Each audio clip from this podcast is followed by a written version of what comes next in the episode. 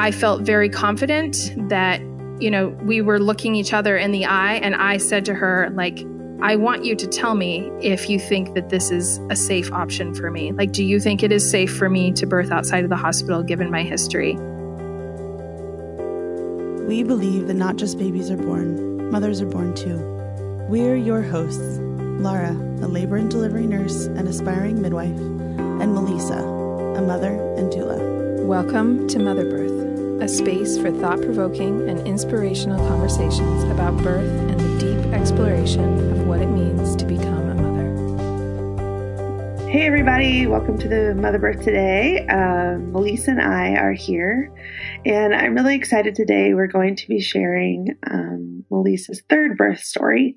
Um, for those of you who might be first time listeners, um, I definitely recommend you go back and listen to um, the stories of her first two births, which are episodes 31 and 32 on the podcast. Because today we'll really be talking about um, Melissa's journey to deciding to have more children and what that was like for her family. So, Melissa, do you mind telling us just a little bit about yourself and then um, kind of starting in on that?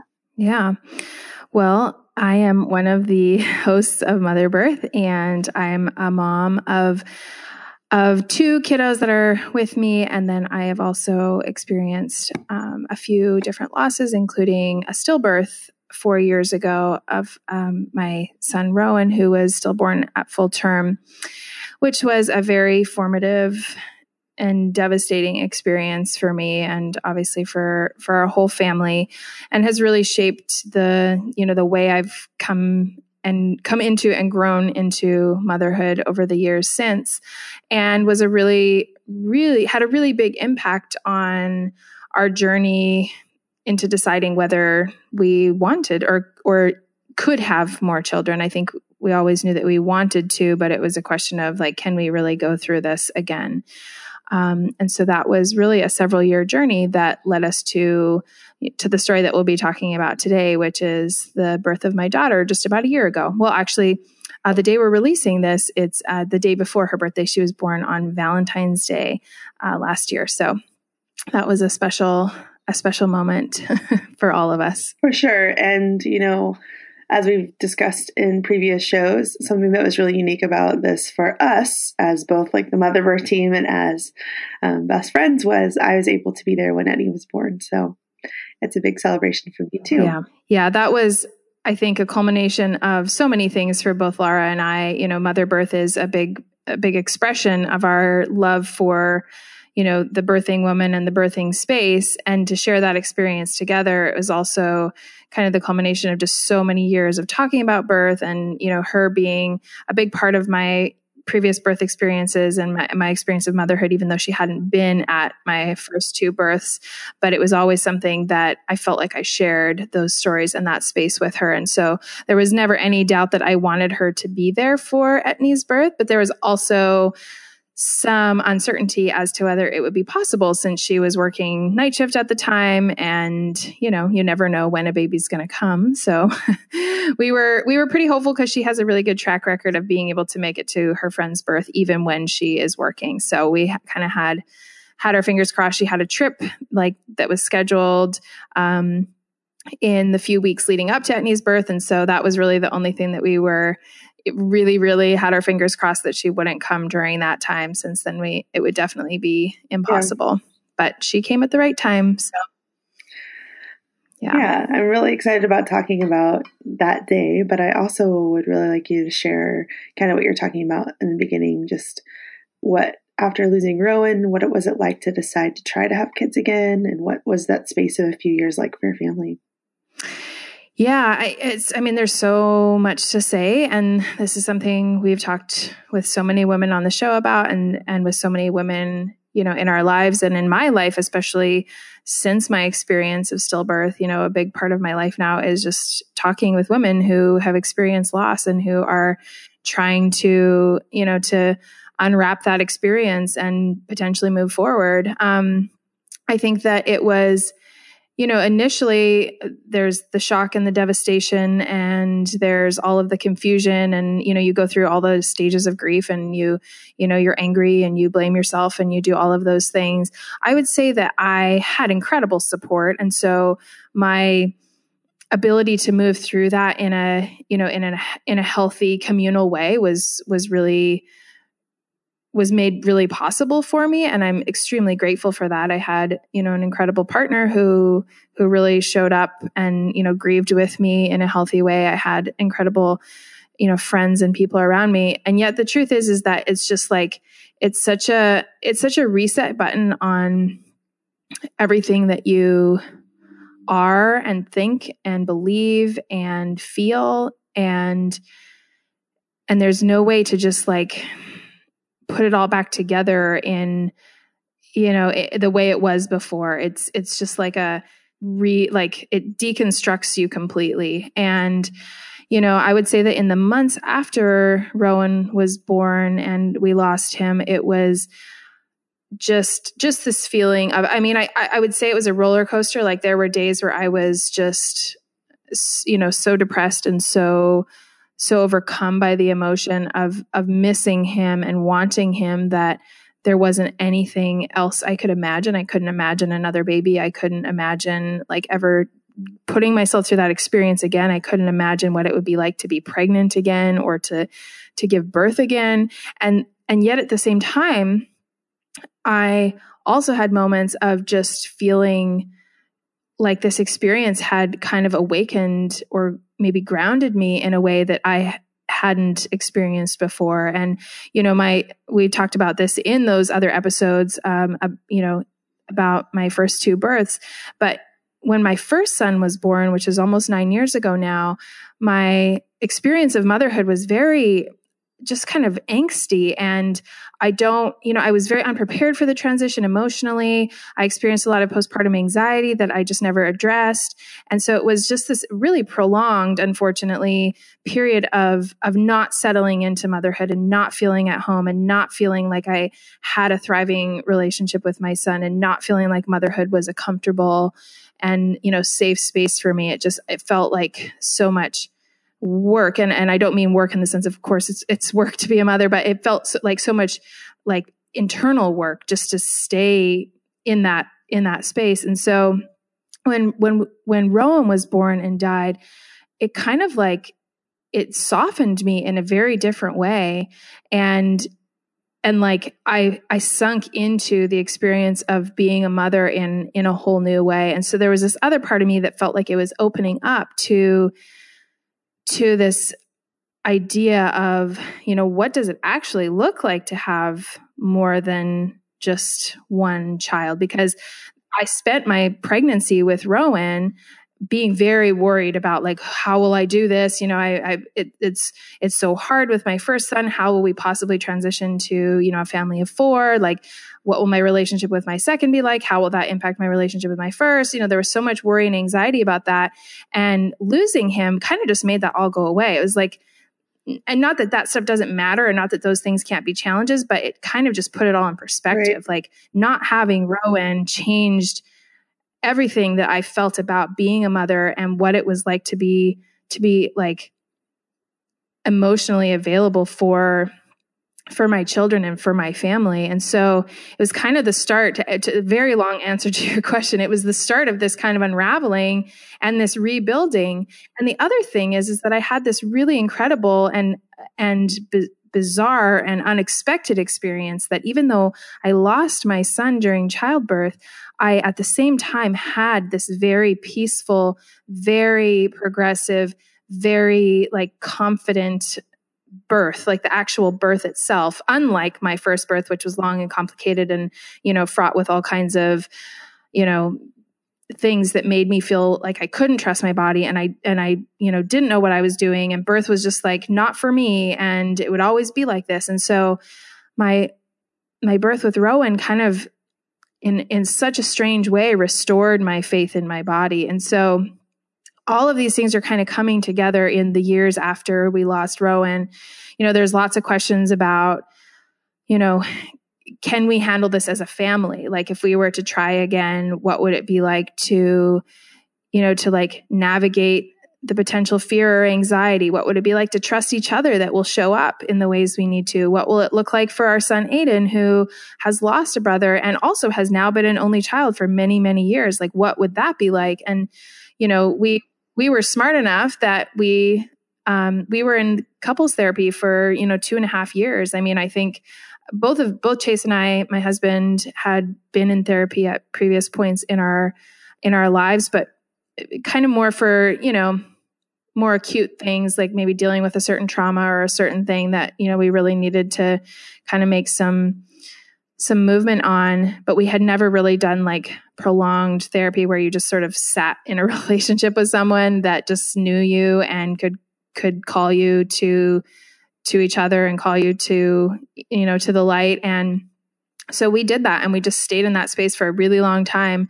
And i would say about a year and a half into that so about two years after after we lost Rowan, um, we had actually come to a point where we were about to decide not to try again, and we were kind of, you know, we were kind of using all of these different ways of, you know, talking ourselves out of it. You know, we were saying things like, well, gosh, our, you know, we finally found a great, you know, rhythm in life with our first kid. And, you know, hey, we're both really busy with our careers and, eh, you know, what, what would it be like to, to, you know, to mess with that balance that we've you know finally achieved after all these years? And you know we should probably just not bother. You know we've we've got a lot going on and I'm getting older and who knows if it would even be possible. You know I had a miscarriage before Aiden so Rowan was our second loss. And you you know you just like you kind of throw all that stuff around in your brain.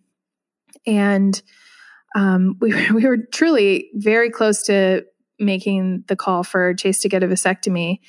And it was, um, it was pretty much, I think it was right after Christmas. Um, my husband came to me and we have this uncanny ability to, to sort of have big life revelations kind of concurrently, which is a, I would say has been a gift over the years. And he just came to me and said, you know, I I think that if we decide not to have more kids for the reasons that we're talking about, that we will regret it.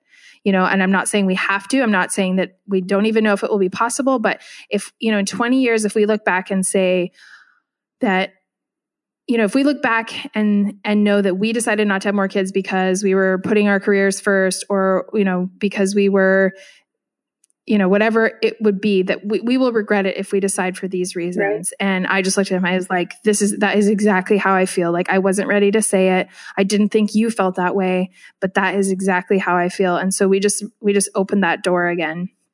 And we were still in conversations with our therapist and decided that, you know, we, we felt like we had more work to do on our relationship before we were ready to try again. So we spent another few months in therapy, which is just like is very unlike the previous times that we decided to have kids. When we got pregnant with Aiden, we it was it was the very classic like well gosh we've been married for you know almost five years. Like it's probably time. Like this is you know i don't want i don't want to be too old when i have kids. And it's you know we should we should just pull the trigger let's just do this we always said we'd do it within a few years so let's do it and, and i'm not suggesting that we didn't want aiden of course we did and i'm also not suggesting that that's a bad way to decide to have kids because you know it happens all the time but it was not impulsive, but it was just very much like, okay, well, this makes sense. So let's do it. We did the same thing when we got pregnant with Rowan. It was like, well, oh my gosh, like we don't want kids too far apart in age and time's really ticking. And, you know, I'm starting to get older. And, and at that time I was, I was struggling with severe anxiety and had so much going on in my relationship with Aiden.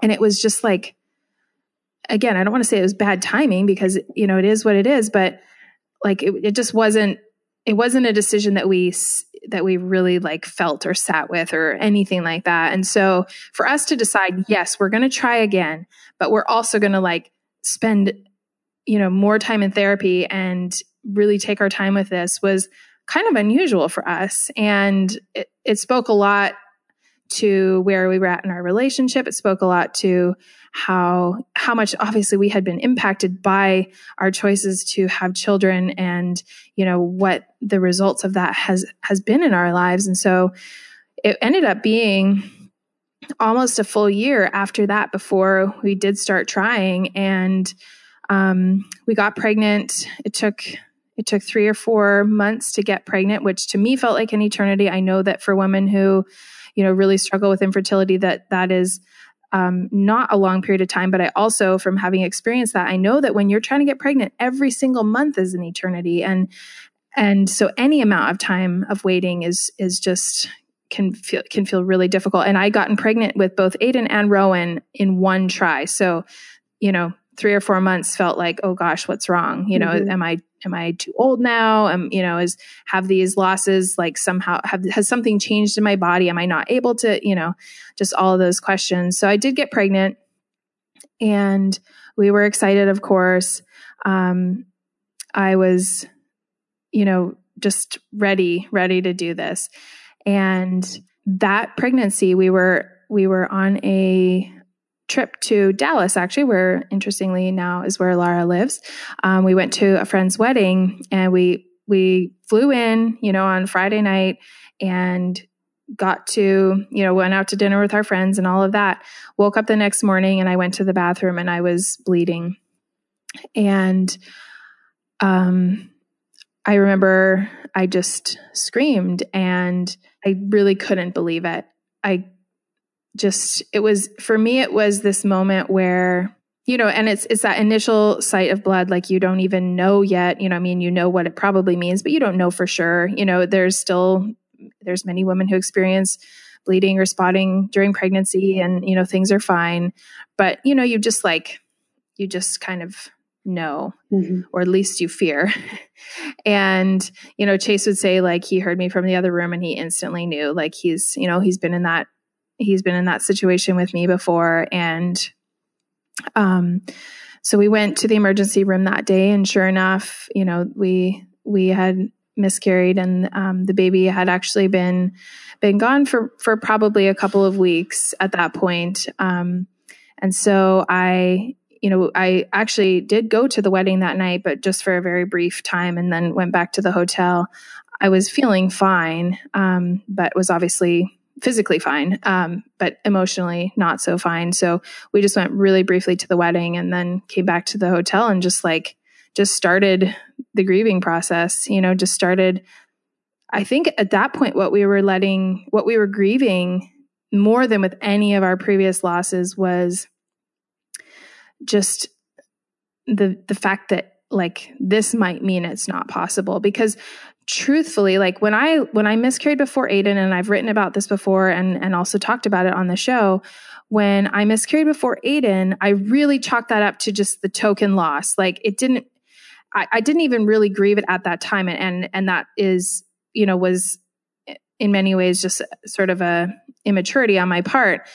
Um but you know i really didn't think it meant anything. Mm-hmm. Like when I got pregnant with Aiden, I didn't think like, oh, I'm going to for sure lose this baby or, you know, I'm not able to stay pregnant or, you know, I didn't have those fears. And then when we lost Rowan, it was just this different category. Like it, it felt like this, it felt random and, and like awful and evil. And, you know, like the universe was playing bad trick on us, but like it didn't, it didn't really, I mean, I did have some moments of blaming myself, but for the most part, it just felt like this random, awful, mean, cruel trick that, you know, whatever, wherever it came from, wherever it originated, like it was not, it didn't originate in me. Like it wasn't my body's fault um, when this miscarriage happened, it was like the three just collided into each other and suddenly they meant like, my body can't do this. Like now I've been pregnant. This is my fourth pregnancy and I have one child, you know?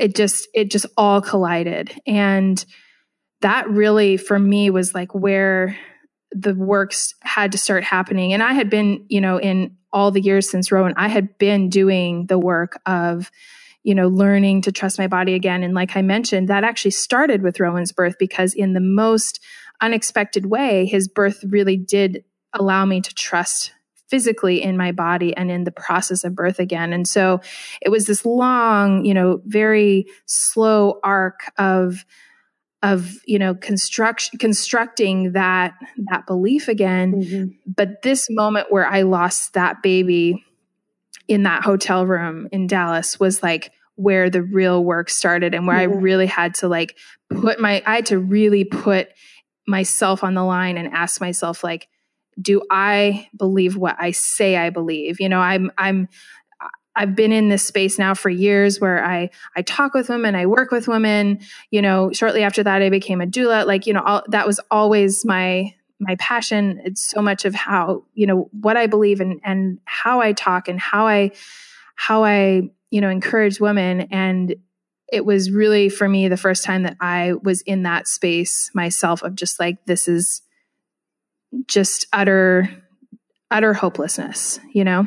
Yeah, and I think too, um, just listening to you talk about that time and being there with you, and um, something that I feel and have like great memories of, or just that that whole season, like you were sharing about, and just coming to the conclusion that you guys wanted to try again, celebrating that. Um, we've mentioned before we have really really amazing friends um, that are really family in Portland, and I remember you telling us and. Mm-hmm everyone was so excited um, that you guys had made that decision and just felt we all felt like it was right and yeah. we had all been waiting too to to see if you guys would try to build your family or not and then a very similar deep loss when you, when you got pregnant and lost this baby and i think even just mm-hmm. a lot mm-hmm. of us were wondering like would this be it and like you tried yeah. this happened and you know i think I operate on a little bit different plane just because of my career path and knowing the fortitude of women um, and their ability. But I think some of our friends were like, well, of, of course she won't try anymore. Like, this is obviously, yeah, you know, this is too much. How can, how can you lose this pregnancy and, and try again? Um, but yeah. I think there obviously were other people who were ready to hold that space for you. Kind of like you're saying you kind of had to do for yourself. You had to ask yourself again yeah. like am i willing to try again? And i think so many women and women listening and women who share their stories can relate. It's really difficult to to finally believe and have hope and then to lose a baby again. Yeah i mean that's i think i think the really really challenging and hard part of of trying again and of rebuilding that hope, especially when you have experienced multiple losses, because there is no, you know, there's no sense of like well if we can just you know i i personally experienced even even after my first loss i lost my first baby at 11 weeks. And i definitely when i was pregnant with aiden you know, kind of held my breath a bit until 11 weeks and then had that really common like, okay, well, we've made it, you know, now, now we'll, now we'll be able to, to coast until the end. And one thing about, you know, full term loss is that that moment never comes, you know, I mean, when you lose a baby in childbirth, you don't, you don't ever have that like sort of pressure relief valve of like, oh, we made it past 20 weeks or we made it past, you know, 13 weeks or whatever that is. Um, and I really, you know, I know so many of our friends, like you said, like the incredible thing is, is that I know many of them did question whether, you know, we would continue to try after, after we lost that baby. Um, and yet those same people like they held like the strongest most safe space for me to be to be whatever to to like absolutely say that's it i'm throwing in the towel and i can't you know i can't do this. Or like i'm going to keep going. And both of those like both of those are strength you know? Both of those are are real. Both of those are okay. Both of those are like loved and accepted and held with the same the same you know gratitude for for sharing this experience of life together. And i'm unbelievably unbelievably lucky to have so many people that have done that with me. And and i i cannot understate the impact that that those relationships have had on on my ability to continue to try. Um you know i wouldn't be where i am I wouldn't be where I am without, you know, the partner I have or the therapist I've had, but I definitely would not be where I am without the relationships that I have, the friends. I mean, you are, you know, at the very, very top of that list, Lara. Um, you know, and, and a, a, a pretty, a pretty like strong handful of other, you know, women who have just just been with me on this journey and other women who've experienced loss and other women who haven't but who just have the the biggest space for for this you know journey. And um for me when that loss happened you know we did we did wait. I had I ended up having an infection and and needing an emergency D&C after that baby was lost which was kind of um really disappointing for me. You know i i didn't want to have that experience. I kind of wanted, you know, I mean, I wanted it to just happen on its own. I wanted to just be able to to, you know, g- kind of grieve concurrently with my body, also grieving and also figuring out, you know, how to to move forward and having an emergency D&C was you know, uh, it it it kind of messed with my the way I was processing it if that makes sense. Mm-hmm. Um and yet at the same time it was it was definitely necessary. And it was something that also like it was just one of those little like drops in the bucket of helping me to accept like you aren't in control of this and that's okay. You know it's okay that you're that you're not in control.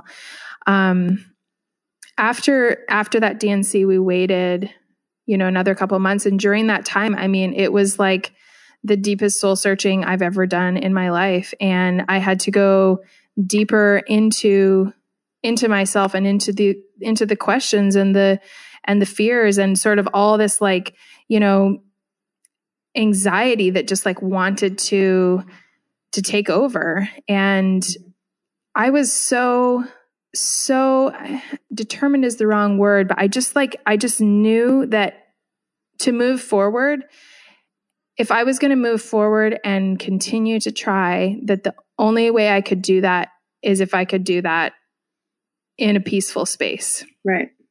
Like I did not feel like it was possible for me to move forward if I was just going to be like a complete bundle of you know fear and anxiety all throughout my pregnancy and birth and you know, I had already started seeing um, a care provider, obviously, when I was pregnant with the baby that I lost. And, you know, so I went back to them and, you know, we kind of reevaluated the whole situation. Like, I've had another miscarriage. Like, what does that mean? How does this fit into the big picture? How does this, how does this affect the kind of, you know, care I might need to receive? Or how does it affect, you know, my risk factors for X, Y, or Z? And, you know, I was very fortunate to also have an incredible care provider who like sat with me in that space and you know held all of the grief and uncertainty and and hopelessness and also could look me in the eye and say like you still you still can do this. You know we don't know. Like i can't promise you that you'll have a baby and that you won't experience another loss. I can't make you any promises but like i don't see anything here that says you can't do this Right. You know, I don't see mm-hmm. anything here. And that to me was was something that you know that I that I really needed to hear. And so over the course of a few months it was just really rebuilding that that confidence, that belief that you know, I I know I want this. I know I want to have another child. I know that I am like i'm called to this. I'm called to being in this space. I'm called to like being a mother. And i'm i'm willing to i'm willing to take the risk that that we don't know what will happen and that you know maybe this is this is not this you know this hasn't been going how we want it to go and and it and we can't control that it will in the future. Um, but i'm willing to take that risk. And i think one of the one of the you know, the big things for me in deciding again to get pregnant again was having that confidence that was both it was it was external and internal. And i and i feel like that for me was the key. Like i was doing the personal internal work to you know to rebuild my confidence and my you know my trust in in my body and in this process. And i also had you know external sources like laura and like my midwife who were saying to me like you you can do this. You know this is like we support this. This is not like you're not being crazy. You know yeah. um you can do this. And so with those two things i really really felt um i really felt like i I was able to move forward without being just an like a basket case, if that makes sense. yeah, and I remember there being and you probably and, you probably remember, yeah.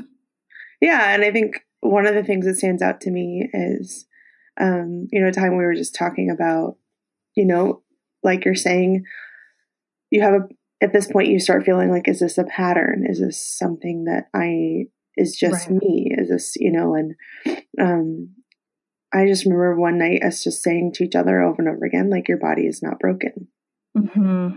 And like, your body can do this. And I, I mean, you know, we spent some time talking, but I think when I left that day, in some ways it was, it was that for me too. And believing that for you, believing yeah. and rebuilding hope for you too. And I think that, um, that was such a huge mantra going into all the decisions of your of your third birth and is that your yeah. body is not broken and that your body can have a healthy baby and yeah. um yeah i'd love to kind of talk a little bit about you know finding out you were pregnant again and then the decisions that you made about the kind of birth you wanted to have yeah, I mean that's probably like the most you know, quote unquote controversial part of it, and you know something that I had to like I both had to talk a lot of people through it and I also had to like equal equally say like it's my choice is none of your business you know?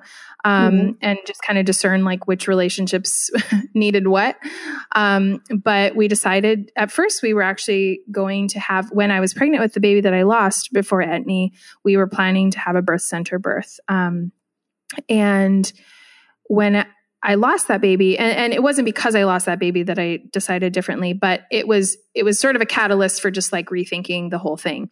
Um, and, and you're probably thinking that I decided to have a hospital birth, but I actually decided to have the baby at home if that was going to be possible. And, and the reason I decided that was that for me, I really, really wanted to I wanted to like put myself in like physically, emotionally, spiritually, mentally into this space that reinforced the trust that I was working so hard to build.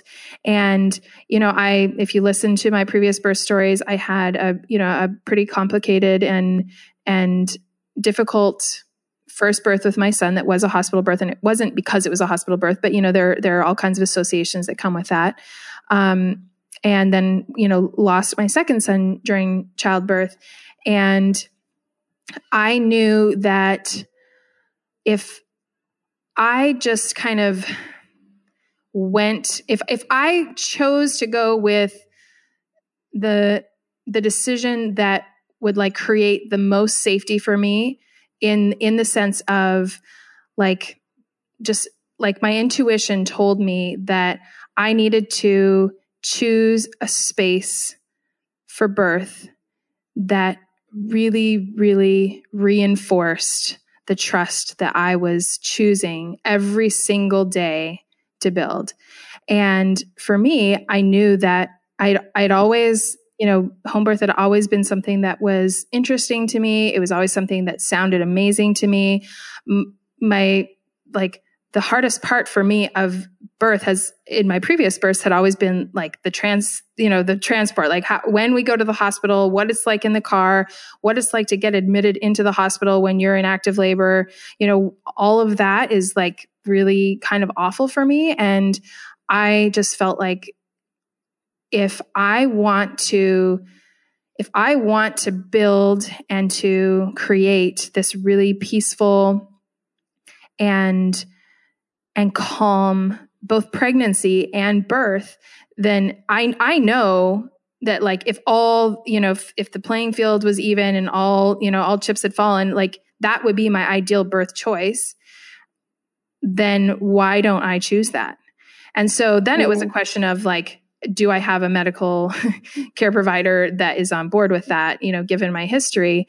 And I specifically chose a midwife who, um, you know, is is a certified nurse midwife, like Laura is becoming, and who has, you know, worked extensively in the hospital system, and in fact, um, has done lots her specialty is high you know high risk obstetrics in in the hospital and so i felt very confident that you know, we were looking each other in the eye and I said to her, like, I want you to tell me if you think that this is a safe option for me. Like, do you think it is safe for me to birth outside of the hospital given my history?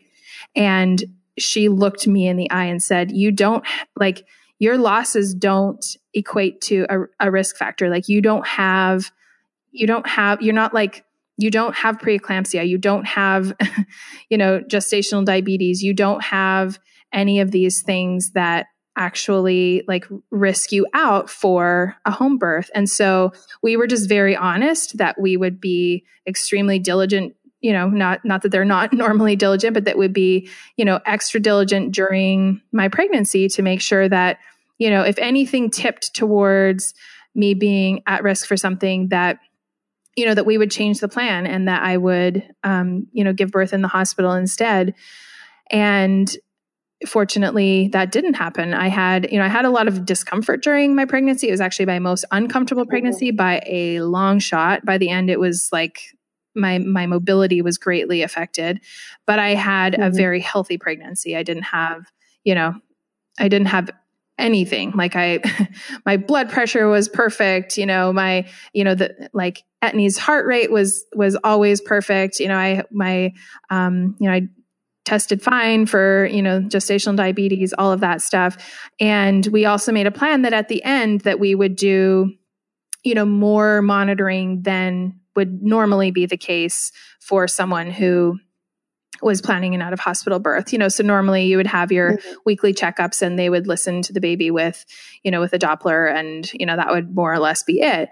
Um, but we planned that in, you know, the last two weeks of my pregnancy that I would also have NSTs, which are non-stress tests to where you monitor the baby for, you know, a longer period of time and really um, just measure how, you know, how they're, how they're handling life. um, mm-hmm. And and then specifically um, when I was you know closer to to giving birth and would you know actually be having some mild contractions or Braxton Hicks, like monitoring how the baby responds to all of that. And then we also planned that I would not be going overdue more than you know a very very small amount and you know that was that was somewhat of a personal decision and and definitely also somewhat based on you know research and statistics about about neonatal loss, you know, in in that window, um, and that felt like just the right, you know, the right uh, balance between trusting trusting my body, trusting that the baby knows when to come, and also just you know accounting for my experience of having you know a stillbirth at almost 42 weeks.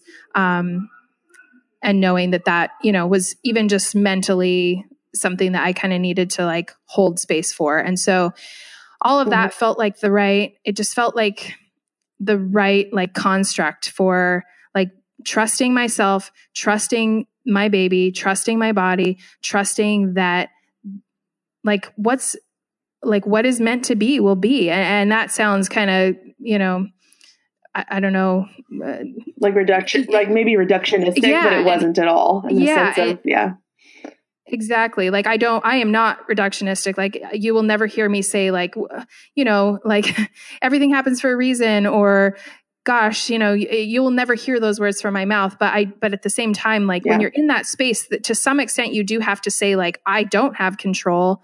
You know, I'm doing what I can do and like what will happen will happen. And I I would say that losing Rowan on a very visceral level really did teach me that. Like I felt more in in such a strange way like more connected to the like rawness and realness of humanity and the fact that like life comes, it goes. Like it, it is given and it is taken, and we do not, we are not even invited into that, like into that equation. Like we just have no. Mm-hmm.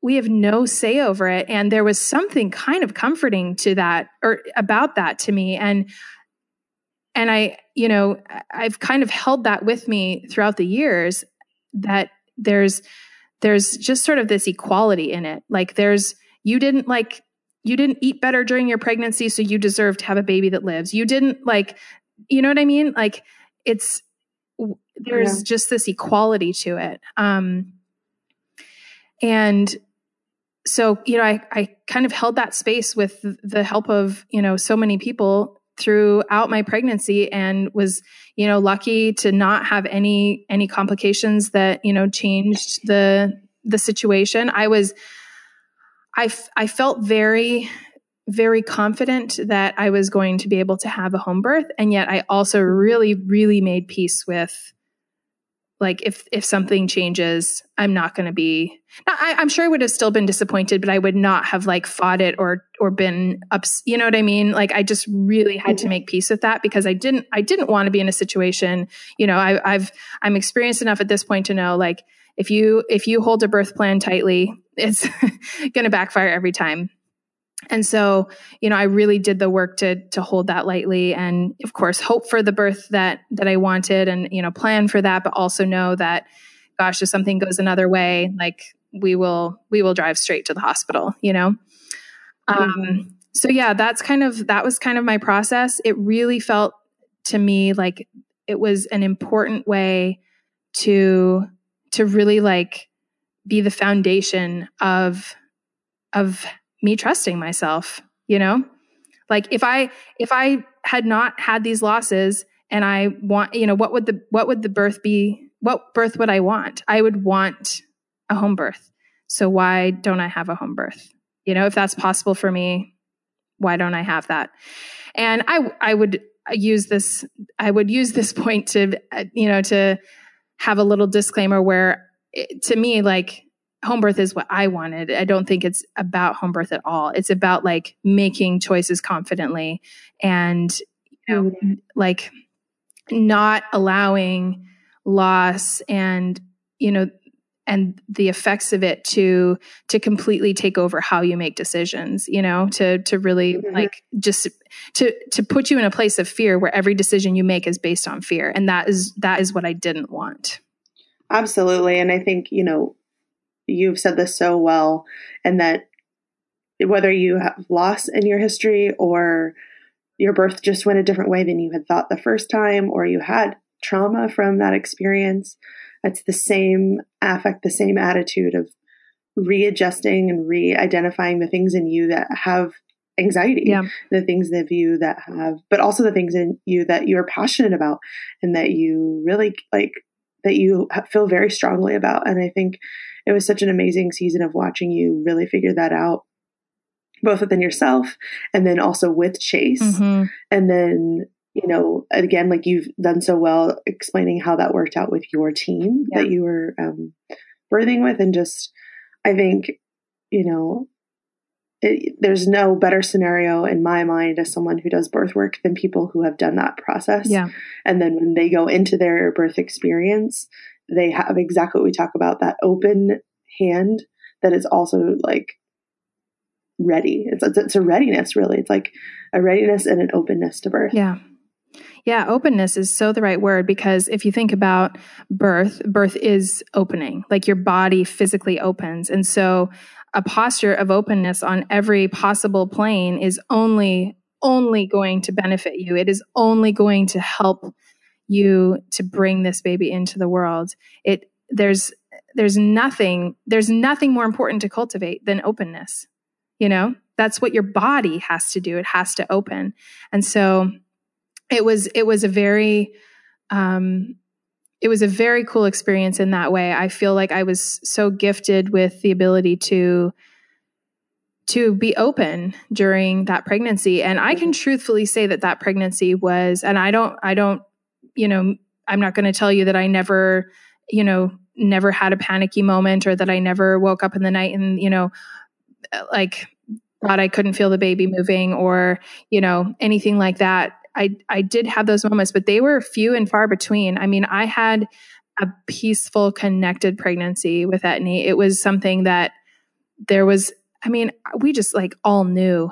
I mean, didn't we all just know that she was just like, she was coming and she was just gonna like, she was gonna change everything? I mean, we just knew like she was, she was, she was yeah. here before she was here. And I feel like something that my own personal experience um, was when we found out that she was a girl. Yeah. Mm-hmm. And I don't know why. I mean, I don't think there's obviously there's no science or any kind of factual information, but there's something in my intuition that once I, I for some reason, as soon as we found out it was a girl, I was like, she's going to be here and everything is going to be okay. Yeah. I mean, every, we all and I could just that. picture her. Yeah. Yep. And I could just picture her. We all felt it. I mean, Chase felt it. Eden felt it. You know, when we were at that ultrasound and we found out she was a girl, he he was like rubbing my foot. My son's not very affectionate. You know, he's not like overtly like touchy feely or f- affectionate. And he was like like holding my foot and rubbing it and just like staring at the screen in awe. And we just all knew like she belongs to us. Like she she belongs to us.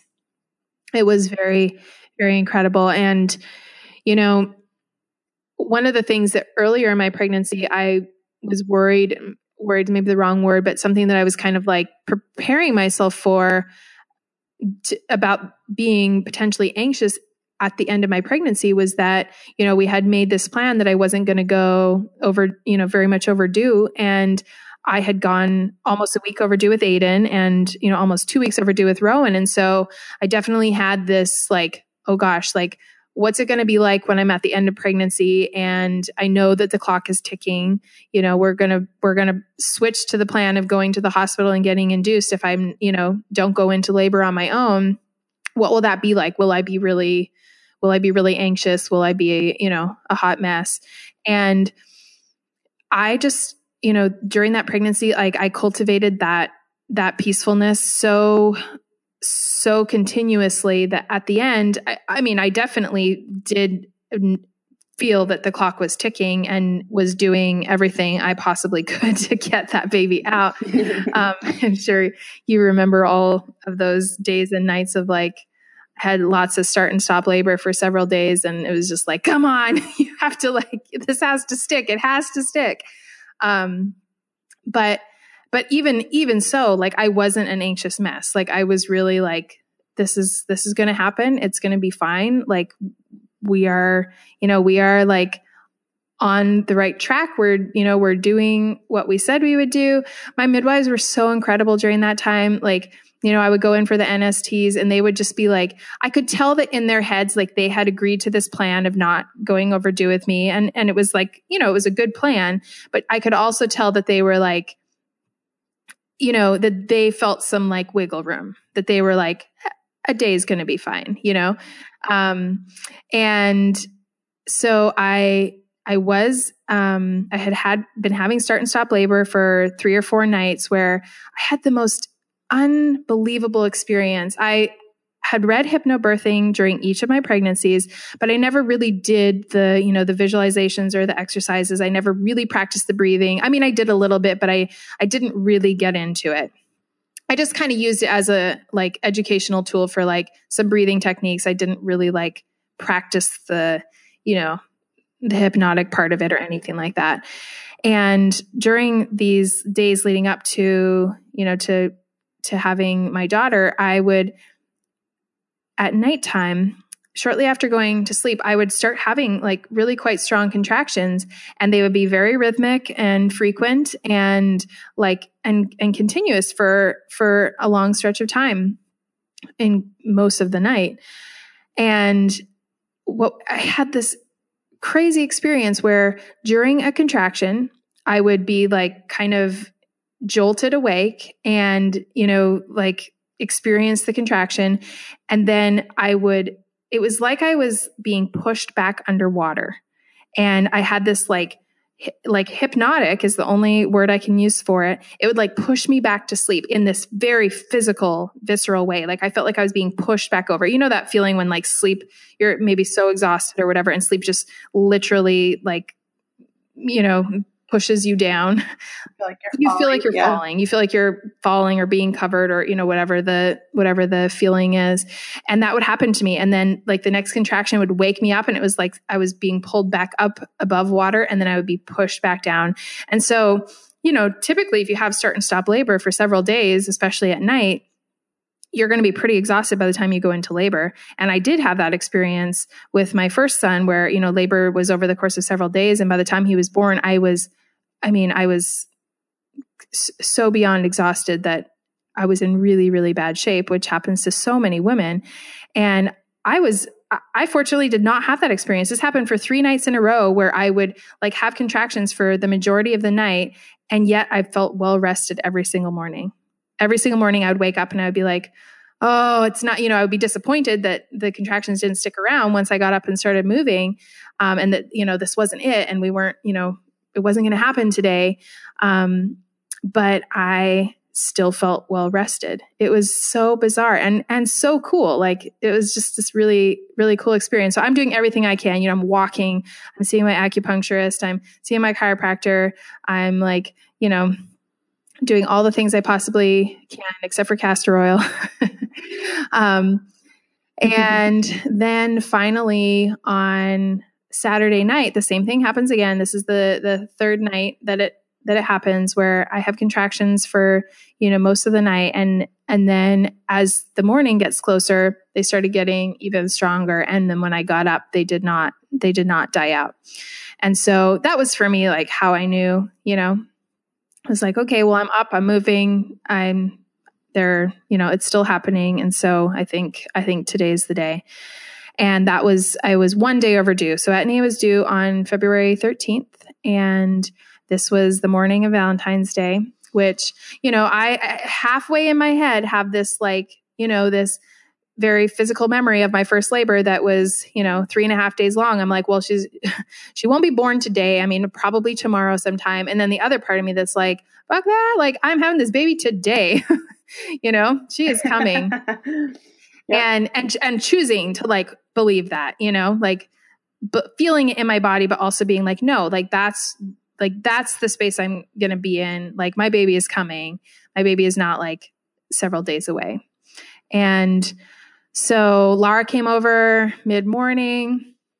Um, the, one of the other things that we planned, um, you know, when I when I lost Rowan, I had had a midwife check that very morning, and everything was fine. Heart rates were great. Like everything was, there was zero sign that um, that anything was wrong or that anything bad was going to happen. And my midwife swept my membranes that morning. I went into labor, and between you know noonish when I went into labor. And that night when we went to the to the birth center, he, you know, we we lost him at some point between then because he was already gone when we got to the birth center. And so one of the plans that we made with the midwives was that, you know, when I'm in labor, I want you to come, you know, pretty early on, like earlier on than a midwife would usually come. Usually your doula would come, you know, early in labor and your midwives might not come until, you know, until more active labor. And so they were, you know, very much on board with that plan. Like, you know, one of, one of the midwives, one of the midwives on the team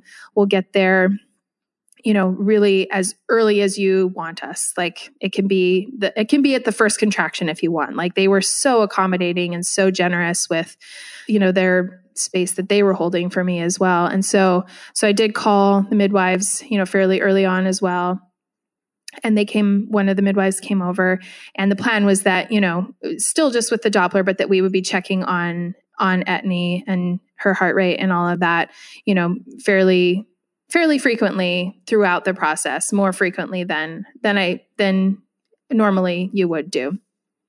Um, especially for a home birth. So, yeah. Um, that just felt to me like, honestly, like, I don't know how to say this. To me, that felt like, like, yes, it felt like the right thing to do or the safe thing to do, but honestly, it felt like honoring Rowan. I don't, I don't know. Maybe that sounds weird, but it just felt like, I'm kind of just like even saying that for the first time right now. Like it just felt a little bit like saying like, "Hey, buddy, like, like not not I'm sorry, like it's my fault, but like I'm sorry we missed you. You know, like I'm sorry we didn't.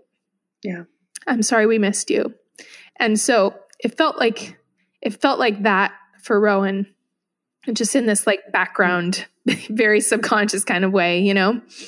And so it was so beautiful mm-hmm. to hear Etnie's heartbeat throughout the whole thing. You know, they would, and, and the midwives are so great. They just, you, you barely even know what's happening. They just, you know, put the Doppler on you wherever you are. Like you can be on the toilet or, you know, wherever you want. And just hearing her heartbeat all throughout was so reassuring to me. She was just perfect at every point. Um, and then, you know, we were planning to, to have the tub and I was hoping to birth in the water.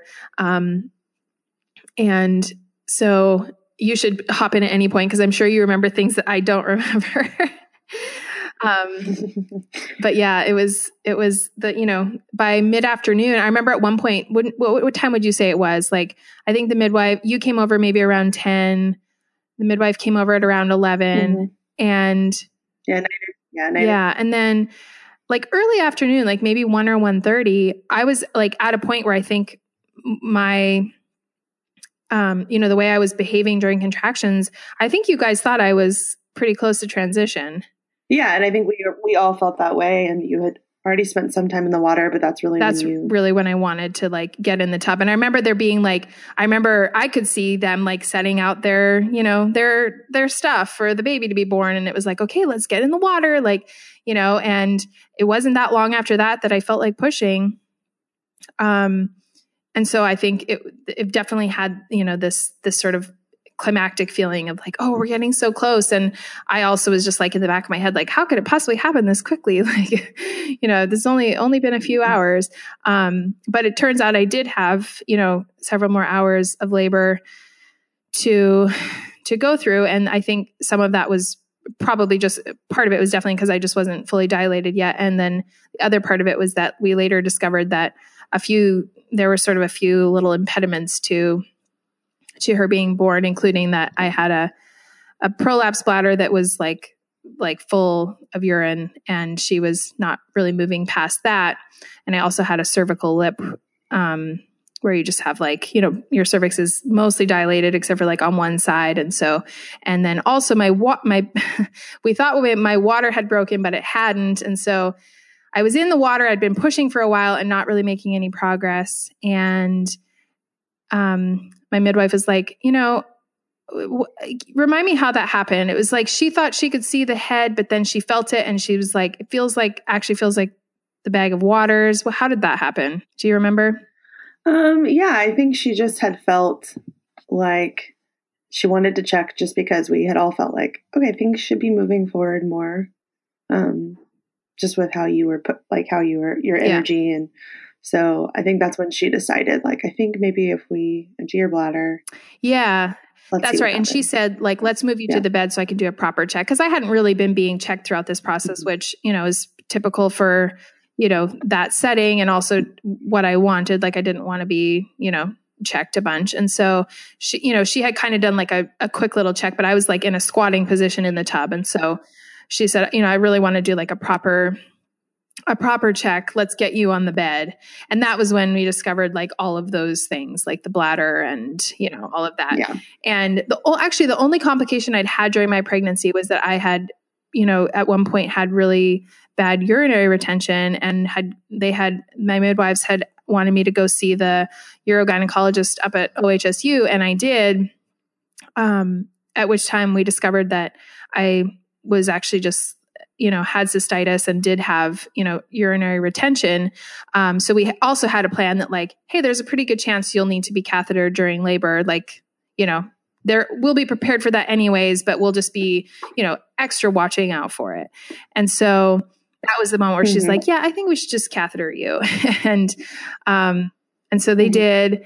And then what how how long after that was she born yeah, almost immediately. So she broke my water. I mean, I broke my like... water, cathed me, and like mm-hmm. pushed like my cervical lip out of the way all at once, which was not a, a very comfortable five minutes, but um, but then yeah, she very, but very soon after, she so was born. there's a good chance that like if Mhm. not for those things that she would have been born even a couple hours earlier is my guess i don't know yeah who knows Who knows? Yeah, But- who knows? all in all, like she was born at 7:51 at night and it was my sh- I think my shortest well, if you count some of the pushing in the tub that probably didn't really count, like the actual pushing was my shortest pushing of all three babies. And definitely your shortest labor. Um yes, I guess I guess so. I I get yeah, it is cuz when I went into labor with Mhm. Rowan, yeah, cuz my labor with Rowan was 18 hours. Like so it was my shortest. Cuz I, you know, by the time I woke up and by the time contractions really got going that morning, it was probably 9.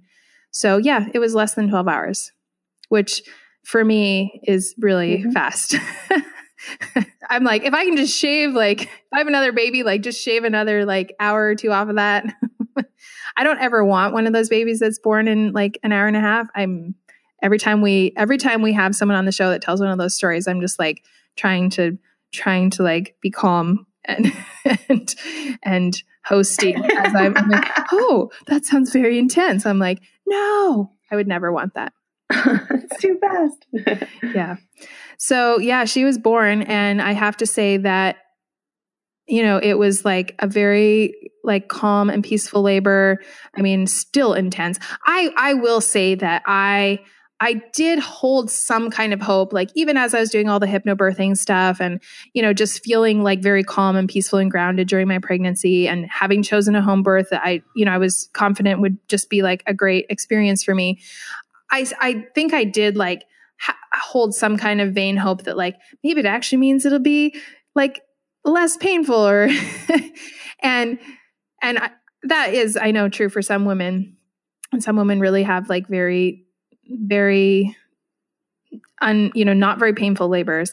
Um, I would say that it was not any less painful or intense, but the environment made all the difference. Like it was so calm and so peaceful. And there was like, there was literally, there was that like one brief moment, and it wasn't even a scary moment. Like nothing scary was happening, but there was that one brief moment where they're like, oh, we're to have to do these things to help your baby be born. Like, you know, let's, let's fix this problem. But it was like an, a not a you know not a problem that was affecting my health or the health of my baby. So it was not a big deal you know?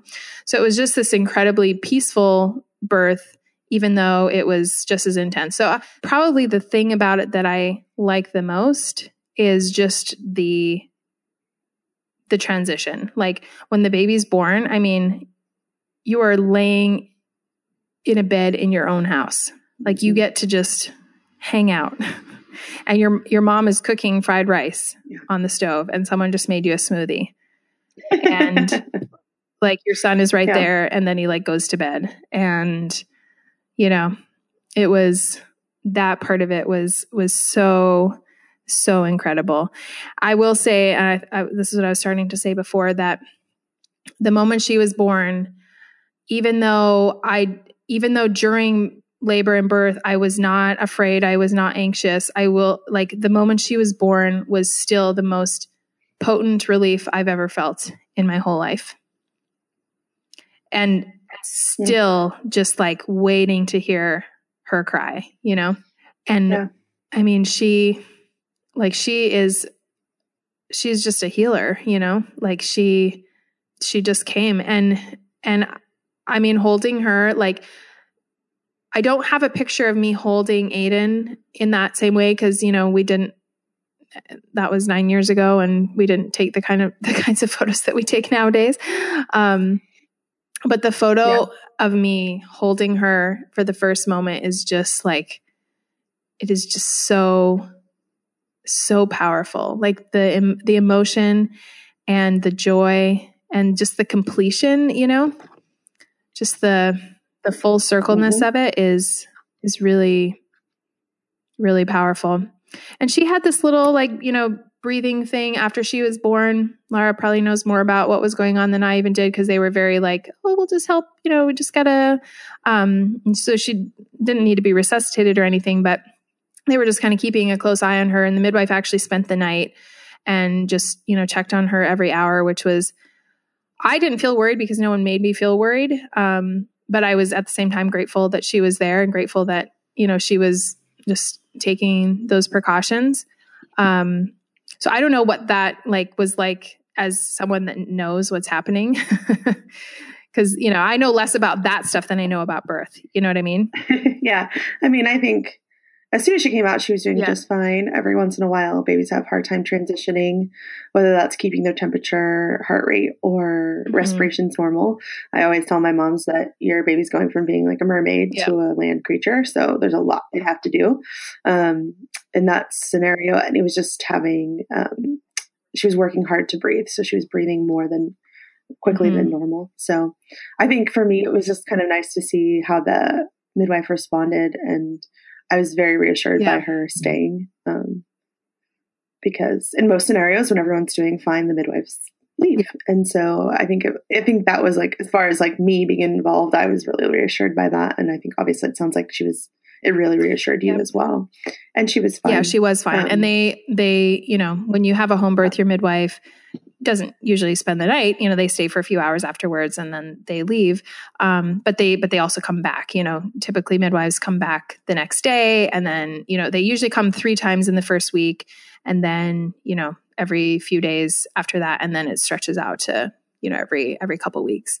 Um, so they just came a little bit more frequently for the first three days just to be you know extra keep an extra eye on her. And again, like I never felt worried about it because I knew that they were, you know, taking those precautions and that every time they came they were like, "Yep, she's doing she's doing great. We're just, you know, being careful." So that felt that felt great to mm-hmm. me. I mean, it definitely you know, having having a baby again, it had been, you know, seven and a half years since I'd had a baby and I'm around babies and, you know, I like I'm a doula, so you know I'm I'm in that like immediate postpartum time with other women as well. But it's like when it's your own baby, like man, you there's just part of it is just the obsession. Like you just you lay awake at night, and especially after they're just born, all the adrenaline and all of the, everything. I mean, there was I did not sleep for probably the first you know 48 plus hours because I would just lay there and just stare at her. I couldn't even believe that she was here. I you know, even though like I said before, it was like she was here before she was here, but at the same time, like holding, holding this, this, this gift that you've been waiting for for so many years and that you've gone through so much to, to get to that point. It's like the, the pricelessness and not that not that she is more priceless than any other baby but your your sense of the cost you know your sense of of what it mm. takes to get there is is very different than than I had mm-hmm. experienced before. Yeah. Absolutely. Yeah, and you know, it's it's mothering her has been an incredibly life-changing experience as well. I mean, Laura I think you can probably attest to, and, and doesn't mean I don't ever have like, we had a, a, lot of challenges breastfeeding. That was kind of our biggest thing. And I had plenty of like desperate and hopeless moments around that. But in general, the experience of mothering her, I was extremely anxious when my son Aiden was born.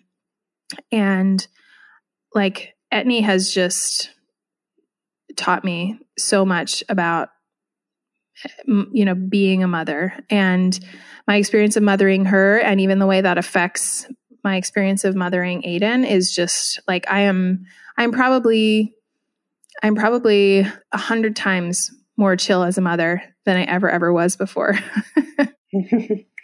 yeah, and I think I I think there's you know like you said every kid is different.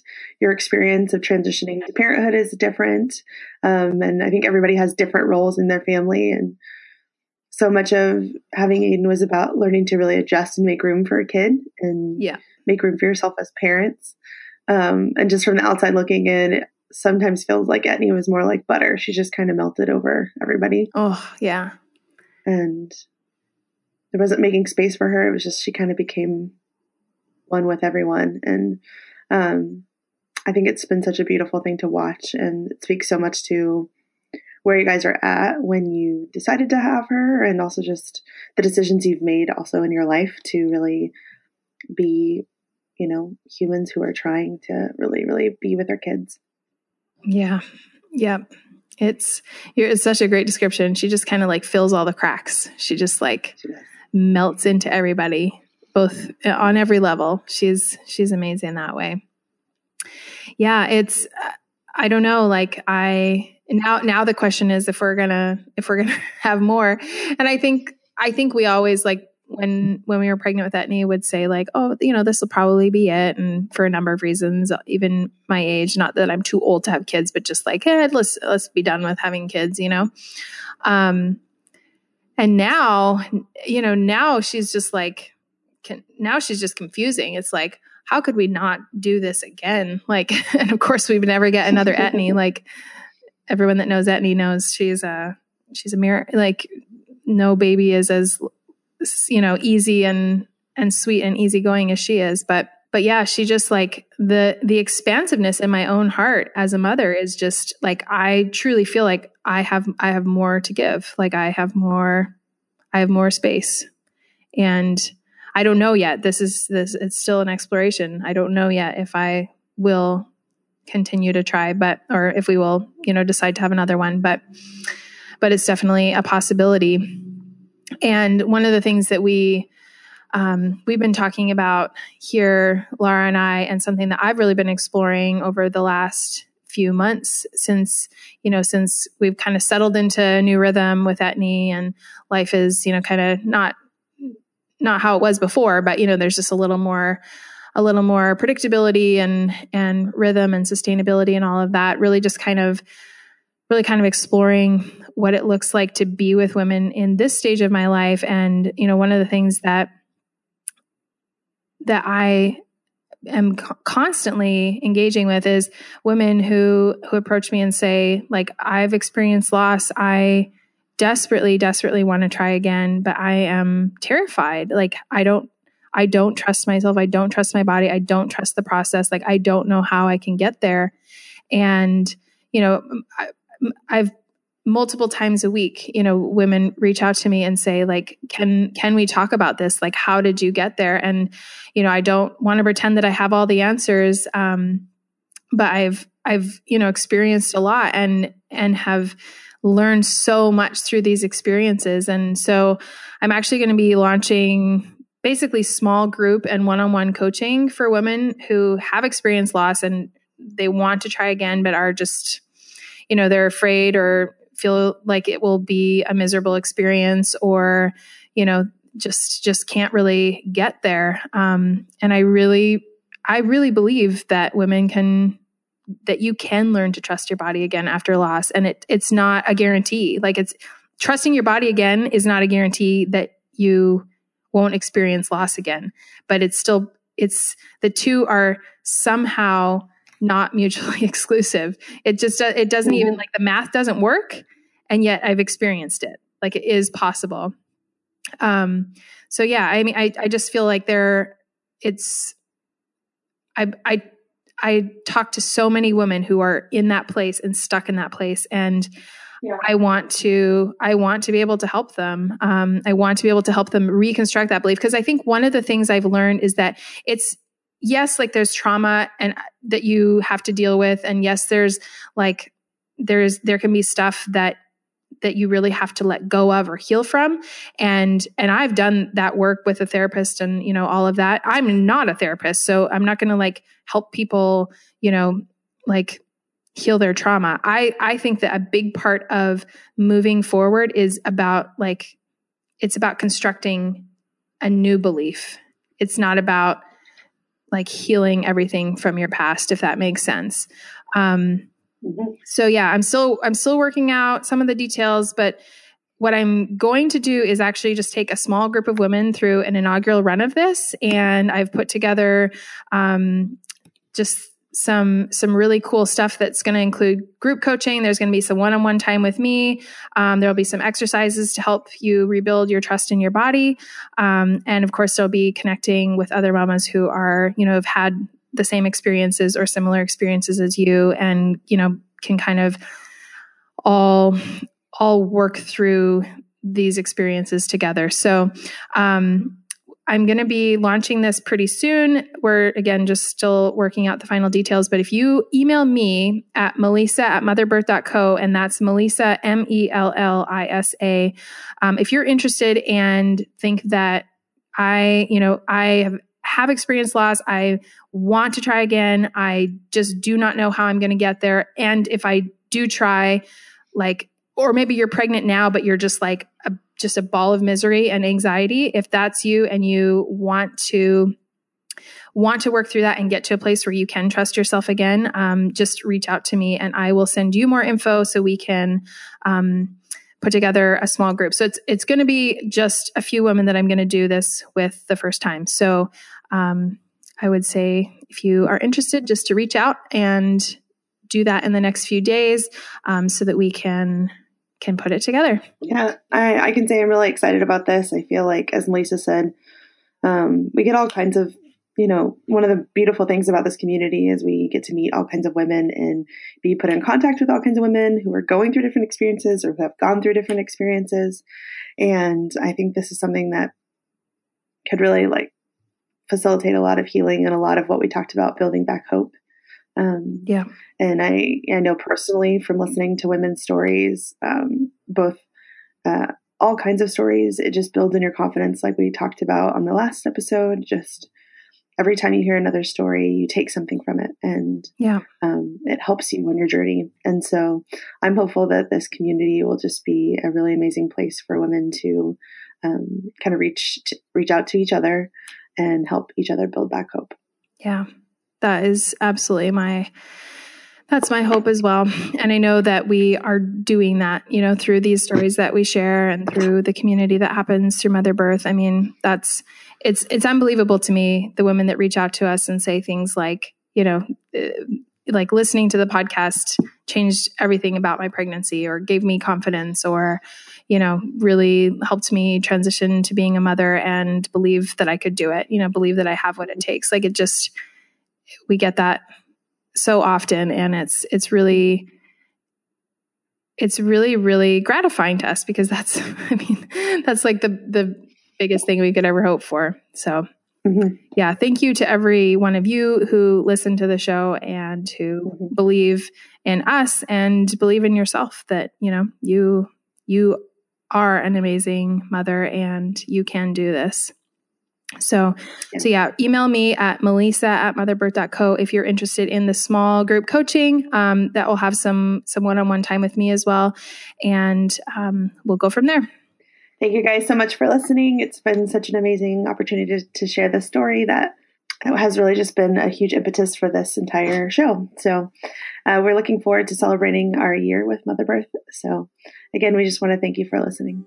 Yeah, thanks, guys. Thanks for listening to Mother Birth today. If you want to be a bigger part of our community, you can follow us on Instagram at motherbirth.co or connect with us on Facebook, where we have all kinds of behind the scenes stuff going on. Also, don't forget to subscribe to the show and rate us in iTunes, which allows other people to find us and helps the show to grow. I think it goes without saying, but Mother Birth is a personal podcast created by Laura and Melissa. It's intended as general information, it doesn't constitute or substitute medical advice of any kind. You should always consult with your primary care provider with respect to your medical care if you're pregnant, planning on becoming pregnant, or in the postpartum period.